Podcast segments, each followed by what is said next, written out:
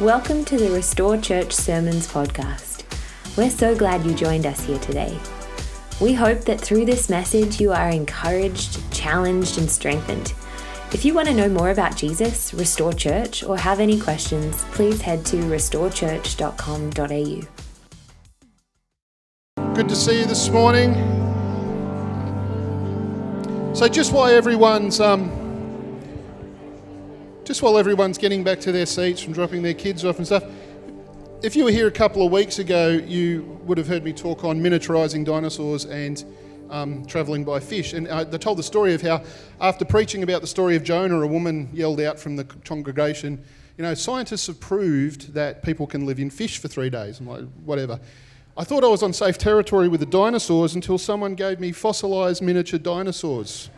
So uh, I won't mention your name, Bert, but anyway. Um, but there you go. I uh, proven wrong again. Um, anyway, um, this morning we're not talking about that. Can we get the slide up? Thanks, Ruben. Yes.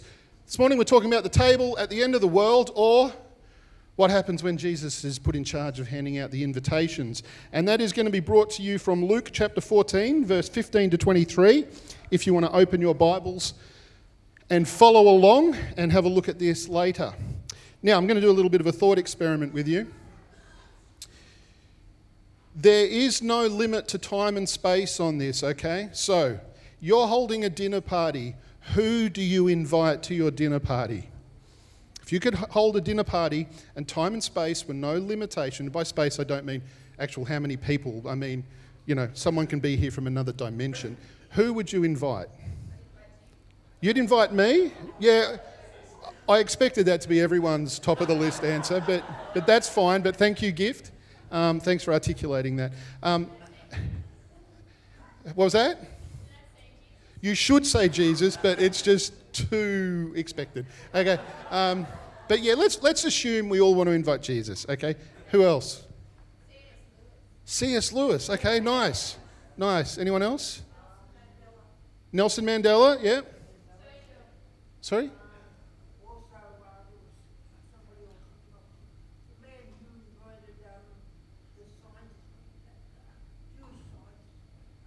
Albert Einstein.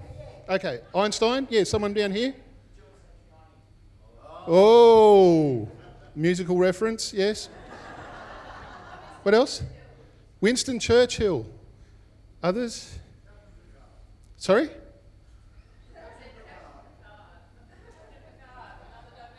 Oh, okay, yeah. All right, yes. Gotcha. Thick as. Actually, don't watch any science fiction, so. Um, Roger Federer, okay. Yeah, cool. Right, last one. Barack Obama, okay. This is my time. Are you sure it's not my brilliance? Okay. I think it's. You know the story of Moses when he came down, everyone had to, he had to put a cover over himself. That's just what's going on, people. Accept it. Okay. All right. Now I want you to step back from fantasy into reality and just think about your world now. Um, I'm not going to ask you to call out names because I, I, won't know who you're talking about, and no one else will either. But if you're going to have a dinner party, can you think of some people you would absolutely love to have at that dinner party? Yeah? Most of us can, can't we? Now, I want you to do an exercise in self awareness and honesty. You're having a dinner party. Who do you absolutely categorically not want there? No names. Let's assume Adolf Hitler's not invited. Okay, right. Okay, let's just assume that. I'm talking about in the here and now, Rod. In the here and now. Are there people in your world that you don't want to come to your party? Are there people in the world around us that you don't want to come to your party? Are there people from maybe an ethnic background that you wouldn't be comfortable sitting down with? People from a religious background that you wouldn't be comfortable sitting down with? People from some sort of a different social strata to you that you wouldn't be careful, um, uh, comfortable sharing a table with? Maybe even people that are sexually different to you that you wouldn't be comfortable sharing a table with? I actually had to get myself off social media the other day because it was doing my head in. Um, you know how when you know something's not good for you but you can't stop doing it? I was doing it. And And in the end, I decided I can't, I can't keep doing this to myself anymore. And I was, what was particularly upsetting me at the time was just seeing some of that stuff that was going on in the US with, um, you know, some of the, in my opinion, some of the bigotry and the, the racism that's there. But let's be fair, it's not limited to them. You know what I mean? Like when you look at the news, it's everywhere, going on everywhere. There's this real division between us and them, and people are getting more and more emboldened uh, to be able to just come right out and say we don't like these type of people and we don't want them around. It's, it's happening absolutely everywhere. But what was I was finding particularly upsetting was some of my friends who claimed to be followers of Jesus who were jumping on that and seeing this as a good thing.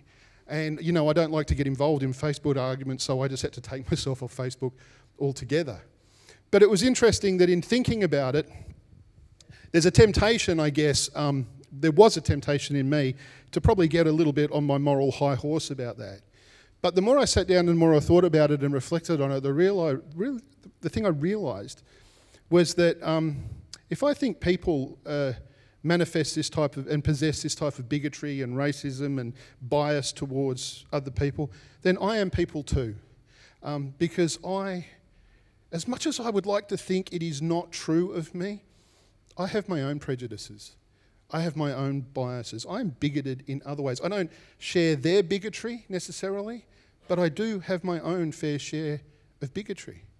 And, and back in our last church, we used to meet in, uh, um, we started in lounge rooms, and we moved into small halls, and then into a big auditorium. And there was one day in particular when there was a new family that had come to church. And as I do, I like to go and meet people. And I went down there and I said hello to him.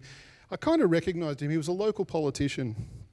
And soon as we met, he just began to give me his CV and then tell me all these names that I guess I was supposed to know and they were supposed to mean something to me. And I was with a friend of mine, an older friend of mine. He was welcoming them too. And I went straight to, well, you know what? There are probably some really good churches in this area for you and your family. And he was like, oh, okay. And I went, nice to meet you. See you later. And my friend waited till they'd gone, and then he turned around, and my friend was actually bigger than me, and, and he just said, You, that was unacceptable. And I said, What do you mean? I'm just trying to help them find a church. And he went, Right. He said, What you just did then was inverted snobbery, Adrian. If that had been just a normal person from the community, if that had been a poor person, if that had been one of these prisoners that you see walking around here, if that had been a drug addict, you would have welcomed him with open arms. But because he's got money, education, he's a bit of a name dropper, you don't want anything to do with him. And I was like, you can leave too. Here's the thing I want us to get this morning. If the people on our invite list are not the same as the people on Jesus' invite list, then we might want to check ourselves. And the reason we might want to check ourselves is because what we see in the table practices of Jesus are a manifestation and an anticipation of a world that he is creating that doesn't have these divisions. They are the, what the fulfillment of the kingdom of God looks like. And if we don't like what the kingdom of God looks like without those kind of racial, social, sexual, religious divisions, we are going to hate eternity because that's exactly what eternity looks like when you read Revelation. People from every nation, tribe, and tongue, and they're all around the same table. So if that is not heaven for you now, that is not going to be heaven for you later, okay? That is not going to be heaven for you later.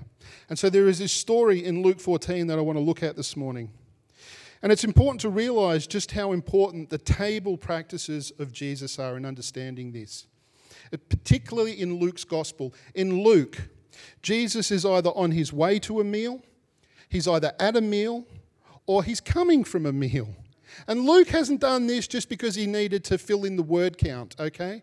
Luke has done this because he understood that the table practices of Jesus were an incredibly significant part of his ministry. Jesus was communicating, a whole lot of stuff just by sitting down and eating with people. So, in this passage that in, in Luke, I'm not going to read the whole thing, it's very long, I'm going to kind of paraphrase it, okay? But it says that Jesus is invited to the house of a Pharisee. It's the Sabbath, and he's being carefully watched. And at this feast, a man walks in who has an ailment. Jesus heals him. Now, remember, we've talked about this a number of times. Jesus loved to heal on the Sabbath because you weren't allowed to do it. So he was always making a point in that. So he heals that. But then he notices something as well. He notices that all the people that have been invited to this meal at this Pharisee's house, so important people, they're all jockeying for positions at the seats of honour in the house. And so Jesus actually says to them, hey, look, when you're invited to a wedding feast or a feast, don't go straight for the top seats. Don't go rushing for the seats of honour. Because the host might come along to you and say, hey, friend, you need to come down here and sit at the lowlier seats. And that's going to be really humiliating and embarrassing for you. So I'm telling you instead, go straight for the lower seats instead. When you go to a banquet, go, go straight to the lower seat. And what might happen then is the reverse. The host might come, see your humility, come to you and say, hey, friend, why don't you come up to the seats of honour? Because you will be honoured in that, in front of everyone else. For whoever exalts themselves will be humbled, he says, and whoever humbles themselves will be honoured. And then he goes on to say this. When you give a luncheon or a dinner, don't invite your friends, your brothers or your sisters, your relatives or your rich neighbours. If you do, they might just invite you back, and so you're repaid. But when you give a banquet, invite the poor, the crippled, the lame, and the blind, and you will be blessed. Even though they can't repay you, you will be repaid at the resurrection of the righteous. To which someone yells out, Blessed is the one who will eat in the feast of the kingdom of God. And again, like most people who yell out to the things that Jesus says, he thinks he's on safe ground when he does this. And Jesus is like, Yeah, but not in the way you think, buddy. And then he goes on to say this he starts telling a story about a man who throws a banquet and he invites many guests and he sends his servant out to tell the guests that everything is ready and they are to come to the banquet. But one by one, they begin to make excuses and beg off. One says, Look, I've just bought some land and I need to go and inspect it. Another one says, I've just bought an ox and I need to try them out. And another one says, I'm married and I'm not allowed, right? So, cheap shot, okay. So the servant comes back to the master and he says, I've been out, I've given the invitations, no one's coming, they've all got excuses. Well, this makes the master of the house really mad. And he says to the servant, Okay, then, I want you to go out into the streets and the alleys, and I want you to bring in the poor and the crippled and the lame and the blind. Bring them in. So he does that. And then he comes back to the master and he says, I've done that. The place is packed, but there's actually still more room. And the master says, Great. Then go out into the roads and the country lanes and compel people to come in so that my house might be full. For none of those invited will get a taste of my banquet.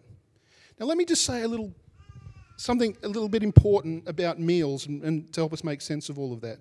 Meals featured a lot in the ministry of Jesus, but again, not just because he was hungry.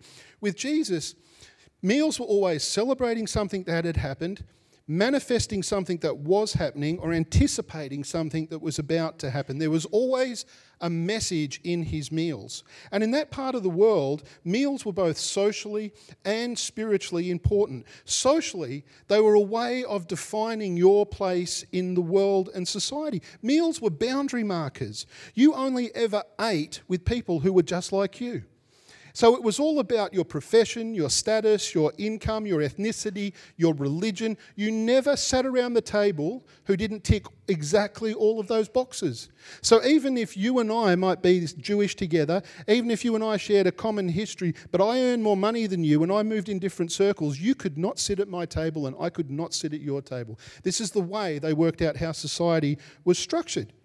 And this is why Paul in 1 Corinthians chapter 11 gets so upset with the Corinthian church because it was a church that was made up of a diverse group of people, particularly the rich and the poor.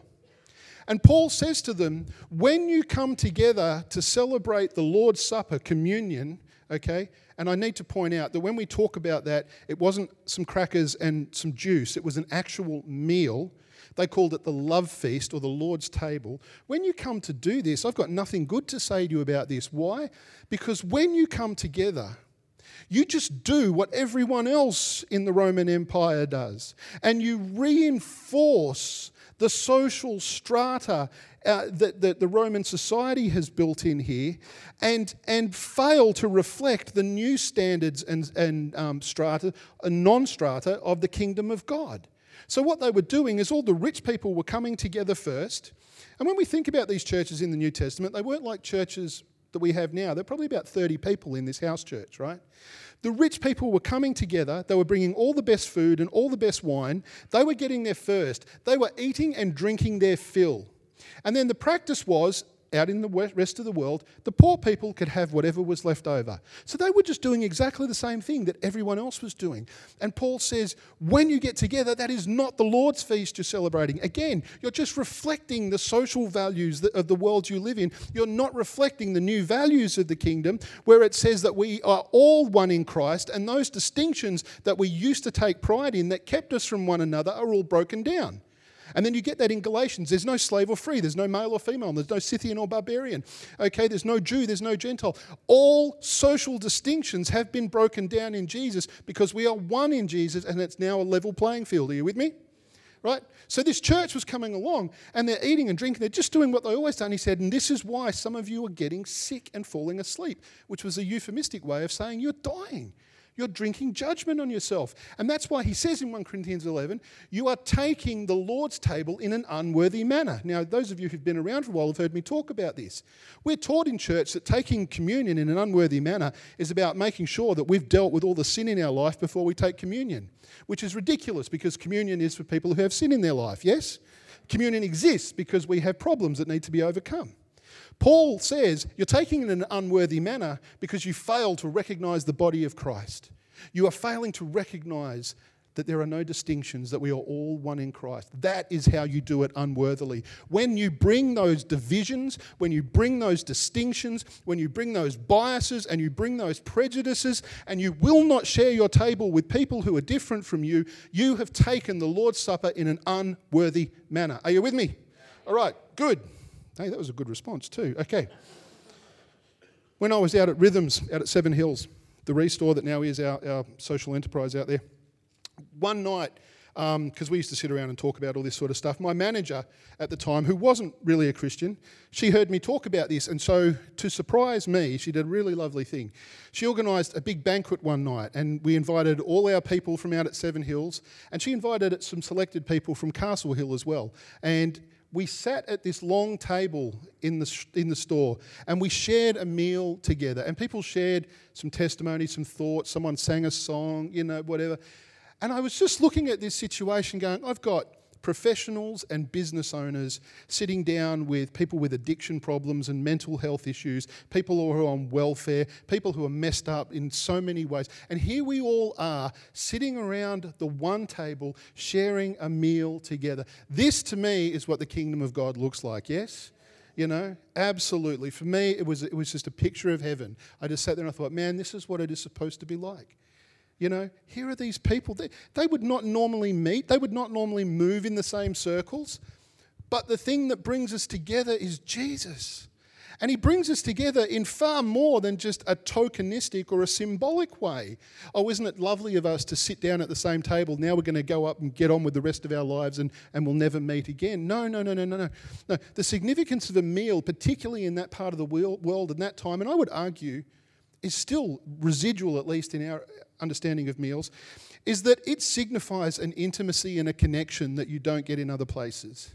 Right? I don't know about you, but I don't just. There's eating and there's eating, isn't there? You want to go to Macca's? Sure. Okay. You want to go to Frango's? Yes. All right. We go and we sit down and we eat. That's right. But to invite you into my home, or to be invited into a home, and to sit across the table with someone and to break bread with someone, that means something to me. Anyone else on that? It's not something I do arbitrarily. It means something to share a meal with someone, which makes it reprehensible when people violate that covenant. When you sat down across the table from someone and had a meal, and then they go off and like trash you and bag you and do all sort of stuff, there's a real betrayal there because you just don't sit down at a table with anyone, right? It means more Okay? So it has to be in more than just a symbolic way. When we sit down around a table together with people from different backgrounds, ethnicities, whatever it happens to be, um, they're different social strata to us, and we eat around this table, it is more than a symbol. It is a manifestation of the kingdom of God where we are all one in Christ Jesus and there is now nothing that divides us. We are equals in Him. That's the importance in this. So, socially, meals were big boundary markers, and of course, the religious people of the day had to add a spiritual overlay to all of this as well by using food as a way of def- defining who was in and who was out, by what they did or didn't eat, and whether they were clean or unclean. So, in Jesus' day, eating the wrong things with the wrong people not only defined you, it actually defiled you as well and put you on the outside. And so, both socially and spiritually, the table functioned as a boundary and barometer of your social or spiritual status. So, let me, let me change the metaphor. If it's like a ladder, the table was a way of letting yourself and everyone else know which rung of the ladder you were on in the social and spiritual strata. Yeah? That's, that's what it functioned as, okay? Because it seems to me that there is this inherent need within us, and I think this helps us understand to some extent why bias and prejudice and stuff is so essential to our functioning at times, is because we people always need someone to look down on to feel better about ourselves, don't we? That's, that's the problem. So, so the patricians in the noble, in the uh, Roman world, they needed to be able to look down the ladder at the plebeians to, to feel superior about themselves. And the Pharisees needed the tax collectors and the prostitutes down there so they could feel more righteous. Yes? That's how it functioned for people. But Jesus comes along and he starts messing it all up. He starts eating with all the wrong people all the time. And every time he did that, he was sending a really big message. This is how it is in the kingdom of God. And he co opted the sacred table practices too. On the night before he's betrayed, we're told that he celebrates the Passover with his disciples. Now, the Passover was a, a, a, tradition that the Jewish people had celebrated for nearly a millennia. It was their retelling every year of their escape from Egypt, their deliverance from slavery into freedom. And they would tell that story every year. So Jesus sits down to celebrate that meal with his Jewish disciples. And rather than retell the Exodus story, he co opts that meal and makes it about himself. And he says, This bread that we're about to eat, this is my body that is broken for you. This cup that we're about to drink, this is the new covenant in my blood. And then he says, But I'm not going to drink it with you again until this all finds fulfillment in the kingdom of God. In other words, this stuff that represents me and what I'm about to do, one day it is going to be fulfilled. One day it is going to characterize all of creation based on what I'm about to do. And in that day, at that feast of the Lord, that, that wedding feast of the Lamb, that's when we're going to all sit down all together at the table and celebrate this. It was an anticipation of what was to come, that the future that was going to be realized through Jesus' death and resurrection and through the instigation of the kingdom of God. But it was these social table practices where he manifested that present reality of that future kingdom, eating with prostitutes and tax collectors. And it forms the context for this story we're looking at. So Jesus gets to this meal and he notices everyone is jockeying for positions of honor at the table, which is weird. So there's even a hierarchy at the table. The table itself represents a point of hierarchy, but at the table, there's other points of hierarchy as well. And so he goes on to say, Don't do that. You might end up getting humbled, take the lower seat, you, you get elevated later. What's that about? Well, Jesus was saying to them, Okay, the kingdom has come. And we're not just going to ignore societal stratas and standards or whatever, we're going to completely upend them altogether. One day the first will be last, and the last will be first, and the great will be humbled, and the humble would be great. And guess what, people? That day is now. It has come, and it is in me. And what you see at my table whenever I eat, that is what it looks like. So get in on the ground floor now. Recognize that the level field, the playing field is level in the kingdom, and you won't be made to accept it later. So when you throw parties, he goes on to say, don't invite the rich people and your friends and your neighbours, all the people that can repay you. When you throw a party, invite the poor, the blind, the cripple, and the lame. Invite all the people who can't pay you back, because that is what the kingdom is going to look like one day. So get ahead of the curve now. See, in the world Jesus is creating, it's not created through legislation. So when we see this stuff on the news and we see a world that was becoming more and more polarized and people begin to pick on each other for the slight differences and tribalize, that's not going to be fixed through any government enacting any type of legislation and telling us to do that. Jesus' kingdom comes through the transformation of human hearts. It's when the biases and the prejudices in us and the bigotry in us is dealt with that it begins to manifest in a world that begins to look like the kingdom. Yes? Are you with me? You can't force people to love people they don't want to love. That's crazy. This is what sanctification is about. This is why we are here now. We get saved, but we have to continue to be saved. And that is a constant process of confronting things in us that are inconsistent with the Jesus we claim to follow and the kingdom that he is building, little bit by little bit. So every time I encounter a bit of bigotry in me towards people who name drop, okay? I have to deal with that because I want to be able to sit across the table from that guy and mean it, not be forced to sit with people like that and suck it up. You with me? Okay? So the table can just be another place to exhibit our tribalism. You know, tribalism is old as mankind. Again, it's ethnic, social, religious, sexual lines. It's always been exhibited in one form or another, and it still gets exhibited because it's how we distinguish our, us from them and how we define our place in the world.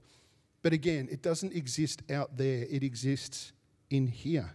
It's not some amorphous thing that's floating around. What we see is the collective manifestation of people's hearts. And maybe we're looking down from our place on a ladder at people who are ethnically different to us today. Maybe we're looking down from our place on a ladder at people who are socially different. They don't live in the same postcodes, they don't wear the same labels as us, they don't have the same cars. We're looking down on them. Maybe we're looking down on people who are sexually and gender different to us and saying they have no place at our table. Maybe we're looking down, our, down the ladder at people who are religiously different from us and saying there's no way that we could sit at a table with those people. Now, we might think that we start to get free from stuff, but there is always another layer. There's this story in Acts chapter 11 where Peter, who has been one of Jesus' disciples, so guess what? He has seen Jesus in action all the time. He has seen Jesus eat with prostitutes, eat with tax collectors, do everything he was told not to do, and he's fine with it. But when he gets told to go to a Gentile's house named Cornelius, he can't even cross the threshold of the house because you can't go in because that will make you unclean. And it takes him having a sugar low on the roof for God to give him a vision, right? Because he was hungry, right? And then he has goes into a trance and has a vision. I'm putting it down to a hypoglycemic episode, okay? So he, he goes into a sugar low. He has this vision, right? Where God says, Don't call anything unclean that I've called clean. So, so, so he goes in to Cornelius' house, and Cornelius and his house are saved. So, what was going on there? Because Peter you're okay with tax collectors who were not kosher. You're okay with prostitutes who were unclean. But you're not okay with Cornelius. What's going on? Well, the tax collectors and the prostitutes, they were Jewish tax collectors and prostitutes. Cornelius was a Gentile. And so it's, it's like an onion. There was just this other layer that had to be peeled back. You're okay with these guys, now we're going to deal with these guys. These people that have you, you've been taught are verboten, right? They're off limits. I'm opening the door to that, Peter. And you and all your kind who've grown up thinking that you can't associate with these people, guess what? We're in it together from this point on. There's always another layer for us. So after that, Jesus tells a parable about a man who holds a banquet and he invites a bunch of people who don't want to come. We've talked about that. That represents the religious leaders. They knew that Jesus was talking about them. The servant that he sends to invite people, that's Jesus. And he goes out onto the streets and alleys and the roads and the country lanes. It's important we understand why he, why he specifically mentions that, because that's where you didn't find the best people. You didn't find the best people in the streets and the roads and the fields and the country lanes. That's where you found the flotsam and jetsam of society. And Jesus says, I'm going out there to bring those people in. But it was more than that, it was his precise description of the outsiders that's important the poor, the blind, the cripple, and the lame. Why is that important? Because in Leviticus 21, it says that the blind, the cripple, and the lame could not enter the temple of God. They could not participate in the life of the faith community. They were forbidden from doing that. So, how good is it when you read the Gospel of John and you see Jesus do that most un Jesus like thing and tip all the tables over in the temple and chase people out with cords? Yeah, this is an example of Jesus that I really want to follow one day. All right, just start whipping people. Um, that it then goes on to say, the blind and the cripple and the lame came to him in the temple and he healed them. The place where they were never allowed to be, he opened the way and they were healed. See, our discrimination can keep people away from the very thing they need. You with me? Our discrimination can keep people away from the very thing they need, the very thing that heals them. Why would we keep anyone away from the house of God, where it is in the house of God that if they need healing, they can find that healing? Why would we keep them away? What we do in church is we tell people to get healed first. Then you can come to the house of God. Then you can be a part of our community. We're very selective in what we say. We'll pick on a few things over here and we'll ignore a whole bunch of other things over here. But these things, you get that sorted out and you can be one of us. Well, if we think they need healing, invite them in and let the healing begin, I say. All right? How else are they going to encounter the living God if the people who represent that living God are keeping them at arm's length? It is stupid. That's a Greek word which means stupid. Okay? But there was another group around this time, a Jewish sect called the Essenes, and they lived in a place called Qumran, where the Dead Sea Scrolls were found, if any history buffs there, okay? But they went further and they interpreted that Leviticus 21 passage to mean that the lame and the blind and the cripple could not and would not participate in the wedding feast of the Lamb in the fulfillment of the kingdom of God. So these people, through, through no fault of their own, who were born blind, born crippled, born lame, could not only not participate in the temple, even in the fulfillment of the kingdom of God, when Jesus puts everything to right, they were still going to be outside. But Jesus makes a point in his parable of saying, Go and invite the lame and the cripple and the blind, and he adds the poor for good measure. Go and invite all the people that have been told for years you don't have a place at the table. Go and invite them because this is for them. And all you people who were originally invited, don't think there's going to be place for you if you don't come now. The trajectory of the table in the biblical story is always towards inclusion. The trajectory of the, get you with that? It's always towards inclusion. The table in the biblical story is always getting bigger. Yeah? It's always getting bigger, bigger and bigger and bigger. So the question we need to ask ourselves is how big is our table? It might just, speaking metaphorically, in our mind, how big is our table? Who do we have room for? Who do we not have room for? See, for some people, becoming a Christian makes their table very, very, very, very small, doesn't it? It makes it so small that sometimes they can't even get in. Yeah? Because the requirements are so strict and so hard, it's just an empty table because no one's worthy of being there. But when I read the Bible, I see this table getting bigger and bigger and bigger, and including all the people that were told they shouldn't be at that table, top people that don't fit, don't belong, and getting bigger and bigger and bigger. Till one day, every tongue, tribe, and nation will be represented. Yes? That's the trajectory of the Bible. Blessed is he who will eat at the feast of the Lord, said the smarty pants. Yep, and that will be a whole lot of people you don't think who are going to be there, buddy. That's the thing I love about Jesus. This guy thinks he's doing a good thing. Blessed is he who will be at the feast of the Lord. Yep, let me tell you who's going to be at the feast of the Lord, and you're not going to like it. It's going to be all the people that you currently don't include, but that's what you get when you put Jesus in charge of handing out the invitations. I guess I want to finish this by saying the trick is to see ourselves in both sets of people in this story. It kind of always is right? We are the people who have, we are the outsiders who have been invited in, yes? We're the outsiders who've been invited in.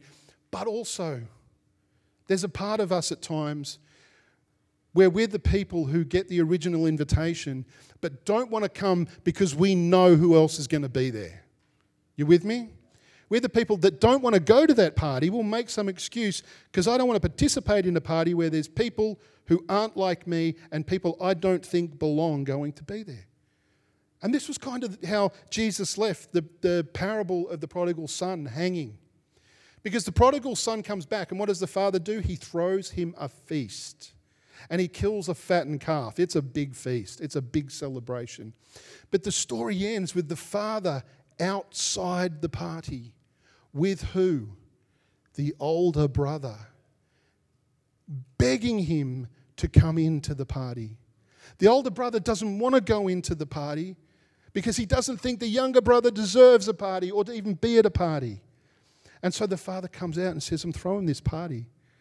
Everyone's invited. Will you come and be a part of that party? And that's us sometimes. God, Jesus is throwing a party for all the people that we don't think he should be throwing a party for. He's welcoming them in, he's got them around the table, and we stand outside, and Father pleads with us, and he says, Come in, join the party. And a lot of churches these days are saying, We're going to throw our own party. We're going to set up a tiny, tiny, weeny little table over here with godly food, and, and we're going to sit over here and be self righteous. And, and Jesus is like, Well, that's fine, that's your choice. It's interesting, isn't it, that the people who think they're in find themselves out, and the people who are out are the ones who are actually in. You don't want to read the Gospels too carefully, it'll do your head in, okay? It'll mess with the stuff we've been taught for so long. But that's just the way it is. We need to be okay with that now. This is Jesus' message in all of this. Don't just hang around with people like you. Start spreading your circle. Start increasing the size of your table now because it's just going to keep getting bigger anyway. And guess what, people? The people you are today are going to be the people you are then.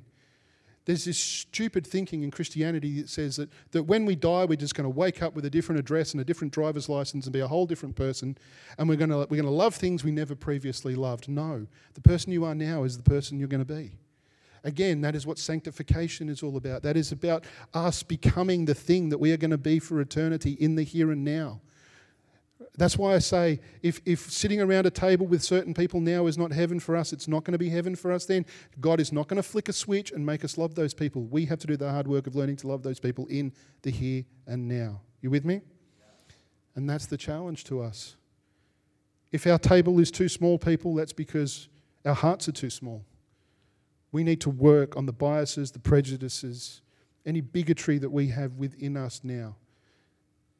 Because what we do now is going to last for eternity.